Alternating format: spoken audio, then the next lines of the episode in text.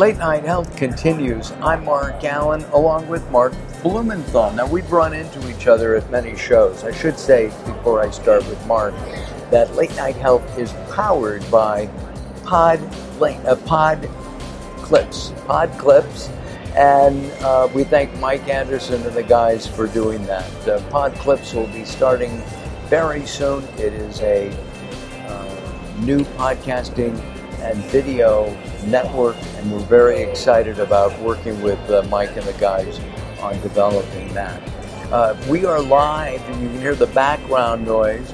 Uh, we're actually on the floor, just off the floor, of one of the biggest shows around. It's not as big as Expo West, where I originally met Mark Blumenthal, who is the founder and executive director of the American Botanical Council and he's also the editor in chief and publisher of Herbal Herbalgram and Herbal Clip. Um, Mark, thanks. I've been trying to get you to sit down and talk to me for a couple of years. Are Americans healthy? Uh, by and large, depending on what your yardstick for healthy is, one could say yes, we're very healthy, and some people could say no, we're not healthy enough. So it depends on what you want to look at. Uh, with the increase in degenerative metabolic diseases, for example, diabetes, for, for being one of them. Uh, one could argue that lifestyle and other considerations, including diet, uh, suggest that many Americans are not healthy. And yet, there's a subset of Americans who go to the gym several times a day, are doing yoga, looking out for what they eat.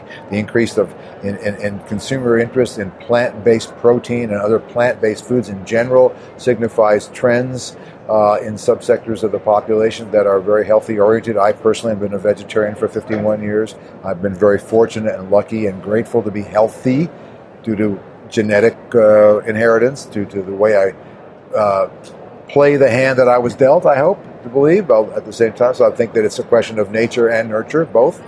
And so I think, you know, when you say when Americans healthy, you know, I don't want to look at the population on a monolithic basis. I think we have to look at it at really what it is. It's really uh, numbers of subsets of different types of populations and uh, different demographics, and you have to choose them. So there are trends that are very, uh, I think, inspiring, and I think uh, I'm very optimistic about that are going in the direction of more uh, natural food stores and more natural food items and organic items being sold in conventional food stores, etc. Let's talk about plant-based food because plant-based food uh, is is kind of becoming very very popular. Yes.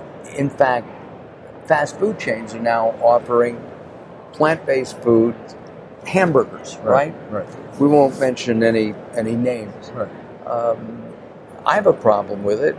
Uh, I'm not a vegetarian. I've tried several of them, mm-hmm.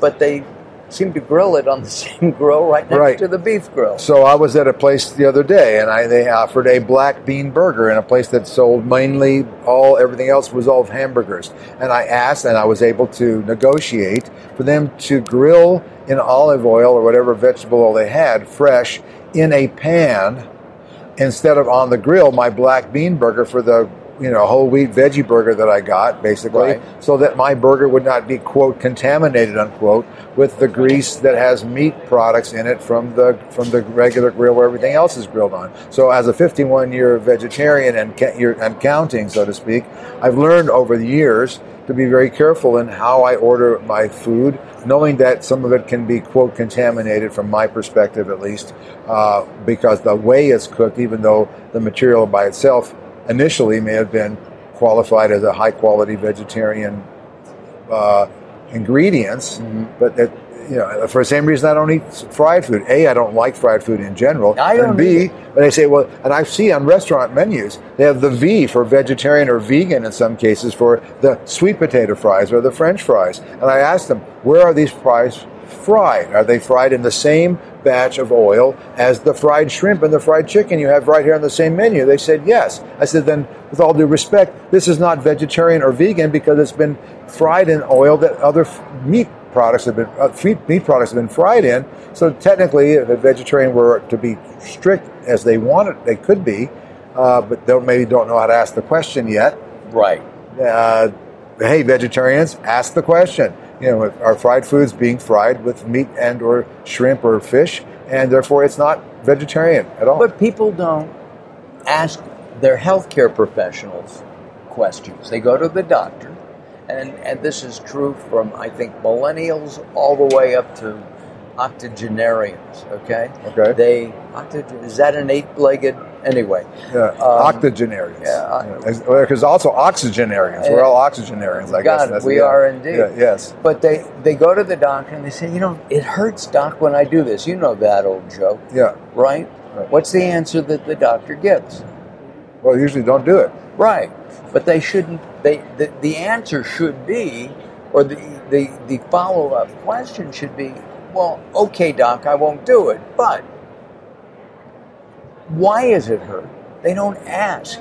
So, the, uh, you know, are they going to ask that question about where that burger was fried or not fried? Well, there, you know, the problem, because you're, you're raising several issues simultaneously. Of One of them I is, you know, how much time does a patient really have with their primary care physician or their Five specialist? minutes. Five minutes, eight minutes, some people say. And in, in that period of time, they don't have the enough opportunity to communicate their lifestyle information to their physician, whoever she or he might be. And so they don't get the full picture of what's going on unless they have a regular, uh, you know, a larger intake form that they've actually reviewed adequately. So, of course, lifestyle is a, is a primary issue aside from genetics on people's health, and uh, it could be a, a health related issue. It could be a psychological related issue, which is, I mean, health could be a food related issue as to why one joint might work or hurt or, or another. There's lots of different reasons, and so the problem is, of course, in most of our medicine, we the doctor wants to give you a pill, or the patient wants, even in many cases, give me a pill for this, and you know, even if it's a placebo, so I can go home and be rid, be rid of all Well, but this. uh, you know, you get a cold, you go to the doctor, and you say, "Doc, give me an antibiotic. I'm I'm dying here, right?" Except and- the case, in most cases, colds are flu, uh, are virus, virally Exactly, they indicated, and you don't you don't use antibiotics for uh, cold or flu because Right. they're they'd be, be worthless. But they do ask. It's a for it. misuse, yeah. And the doc- and their doctors often prescribe them because that five to eight minute time period don't have time to argue. Well, I'll tell you, just I'll throw this in voluntarily here, since talking about colds and flu. I seldom get a cold or flu. Maybe once every four, three or four years. You know, maybe because I'm lucky, and again, gratitude to my parents for the wonderful genes I've inherited, and grateful to the opportunity to try to play the hand. But if I get the sniffles or those first indications or symptoms of a cold or flu, what I immediately do is I take herbs like echinacea, astragalus, andrographis, I take ginger, I take cayenne, I take vitamin C, and I take a lot of it. Vitamin C every two to four hours, even though, yes, it's water soluble and will come out in your urine, fine. But the, I take 500 milligrams or so, maybe a 1,000. And Thank within, you, Dr. Pauling.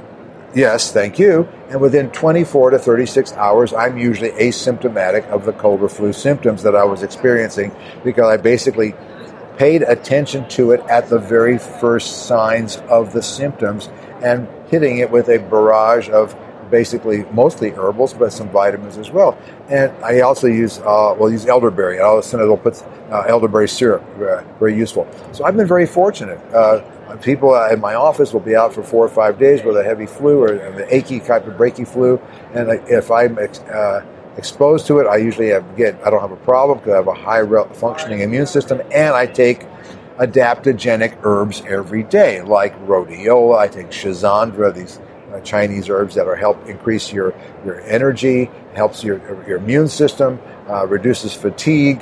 And this, these are part of my daily regimen of vitamin and herbs that I take on a proactive, regular basis. What's really interesting to me is you have more energy than a lot of millennials, and you're, let's say, a baby boomer. I am. I'm born in '46. I'm 73. I'm grateful to be here. Yeah. I'm still still uh, engaged because life is exciting. Right. And let's get into the part where life gets not exciting. As people age, a lot of people, and more and more people, are suffering from dementia, Alzheimer's, and whatever variants Yeah, there yeah, are. yeah. I don't want to wake up and not know who that woman is that I'm sleeping next to. I mean, I want to know that it's my wife, Right. I, and and I want to know my my kids. I want to know my friends, Right. and I want to know most importantly that I'm Mark. Right. Well, Yeah, there is. There is. It seems to be almost an epidemic level of various types of dementia going on, whether it be Alzheimer's or other types of dementia. I've been very interested and very inspired by the work of Dr. Dale Bredesen, who you may be familiar with, who is probably to dementia what Dean Ornish has been to uh, heart disease and cardiovascular disease. He has developed uh, dietary ways and dietary supplements to help reduce the, the onset of, of dementia or stop and or in some cases reverse the onset of dementia based on the research he's been able to do. That's Dale, Dr. Dale Bredesen, B-R-E-D-E-S-E-N. Uh, he has a book out about this. I think I think I forgot the name of the book. But we'll have to his try work, to get him on the show. Yeah, he, he's compelling, very compelling, and it's lifestyle. He, wor- he works on the, the the the focus of lifestyle modification, dietary interventions for again retarding stopping and or reversing the onset of certain types of dementia, which is astonishing. Absolutely. I mean, uh, it's it's. I think uh, I think I just read a study.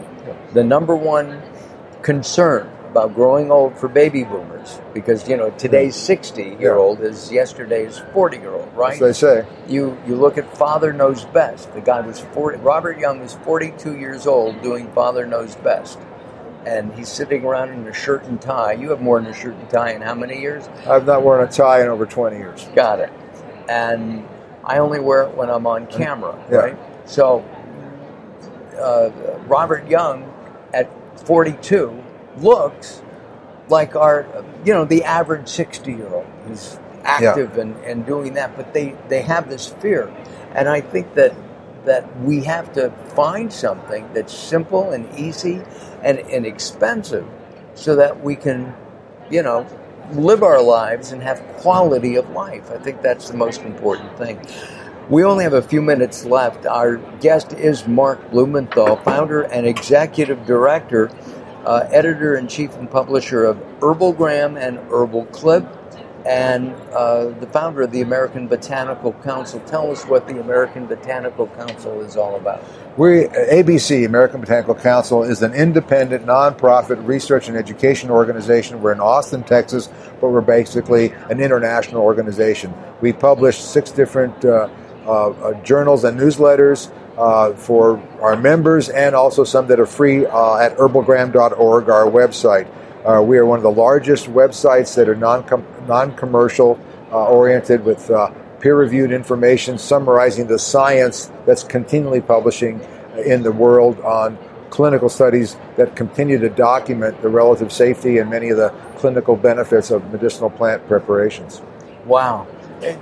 Do you are what's the age range? She's one, uh, looking at all this. Is it millennials? Is it seniors or our, our membership? Board? your membership? Our membership are basically research scientists, health professionals, industry members, government agencies, botanical gardens, arboreta, independent la- la- analytical laboratories, all a very wide spectrum of members of people and institutions that are interested in medicinal plant research, scientific and clinical documentation of uh, the world's heritage, basically. We are basically documenting the safety and benefits and the new opportunities associated with good health based on plants, both foods as medicines, uh, you know, plant foods as medicines, as well as the more uh, esoteric herb, herbal medicines or, and medicinal plants. Where do you think it's going? Where going up? Going Nowhere but up. The, we've been publishing for 20 years an annual herb market report, and in the last 20 years, except for one year, the market has continued to rise uh, 8 9% in the last few years, an increase in herbal dietary supplement sales in North America and the United States, not including herbal tea sales, herbal cosmetics, etc. So the sales of herbal materials are, are really increasing as, as supplements are increasing by uh, in consumer sales because consumers are voting with their dollars that they want safe, effective, low-cost healthcare options, including but not limited to herbal medicines. And and what about pharmaceutical meds. I mean, I, I was saying earlier to somebody that I saw an ad the other day that the average price of product X, whatever it was, was $3,200 a month. I don't know anybody who could afford that. Well, hopefully their insurance will cover most of that. The fact of the matter is that there is a place for uh, pharmaceutical drugs, of course. Uh, what we're dealing with here is, uh, is the idea that people should look at different opportunities as first lines of defense. You should not necessarily go to the doctor to get a pharmaceutical drug for many of the ails and illnesses that people have as the first choice. There are dietary modifications, lifestyle modifications, stress reduction techniques, yoga, exercise, it's meditation, prayer, whatever that can increase a person's lifestyle and that can reduce the chances of disease and can reduce the effects of certain kind of disease, including the use of properly manufactured and responsibly marketed and clinically tested dietary supplements, herbal and otherwise. And then, if certain situations occur or uh, certain situations uh, don't ameliorate, there is always the room for uh, more aggressive pharmaceutical drug therapy. And you mentioned um, vaccinations. I didn't mention vaccinations. Uh, somebody did. Well, I thought about Yeah, it. It's yeah. the flu season. Yeah, All right. You mentioned what you do. yeah. You, do you take a flu, a flu vaccine? I do not. Now, I'm not suggesting that people do what I do. I'm just saying I have not It's ever just had a flu. option- I have not ever had a flu shot.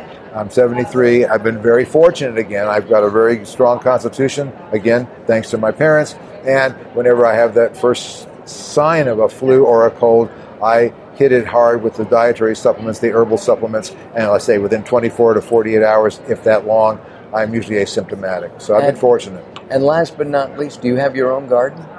I have gardens, a two and a half acre uh, place where my uh, historic uh, gardens, where the American Botanical Council sits in East in East Austin, where we have all about 300 different herbal medicines and different plants grown, including a vegetable garden. So I travel too much to have a tend to a garden at home, uh, but I do access many of the plants that are grown at the ABC Gardens. Right. I uh, we we started an organic garden a couple of years ago, and the squirrels beat me this year. Yeah, well, they have to eat too. Yeah, I wish they would. Yes. Anyway, Mark, thank you very much. Uh, Thank what you. is the website? Oh, here we go. Herbalgram.org. Yeah. herbalgram.org. Uh, I'm Mark Alyn. By the way, Mark and I spell our names right. I owe him money because he's a little bit older than I am, and apparently he has copyrighted the name Mark with a K. um, we're uh, at uh, SupplySide West. We are being powered by Pod Clips, and we thank Mike Anderson uh, and his team of guys for doing that. Uh, just uh, going to be a brand new podcasting site coming up in the next uh, couple of weeks, we hope. We'll be starting with Late Night Health. Uh, I'm Mark Alyn here on Late Night Health, and speaking of starting, we have some music coming up, and there it goes. We'll be back shortly. We've got some more people to talk to here on Late Night Health live from SupplySide West in Las Vegas, Nevada.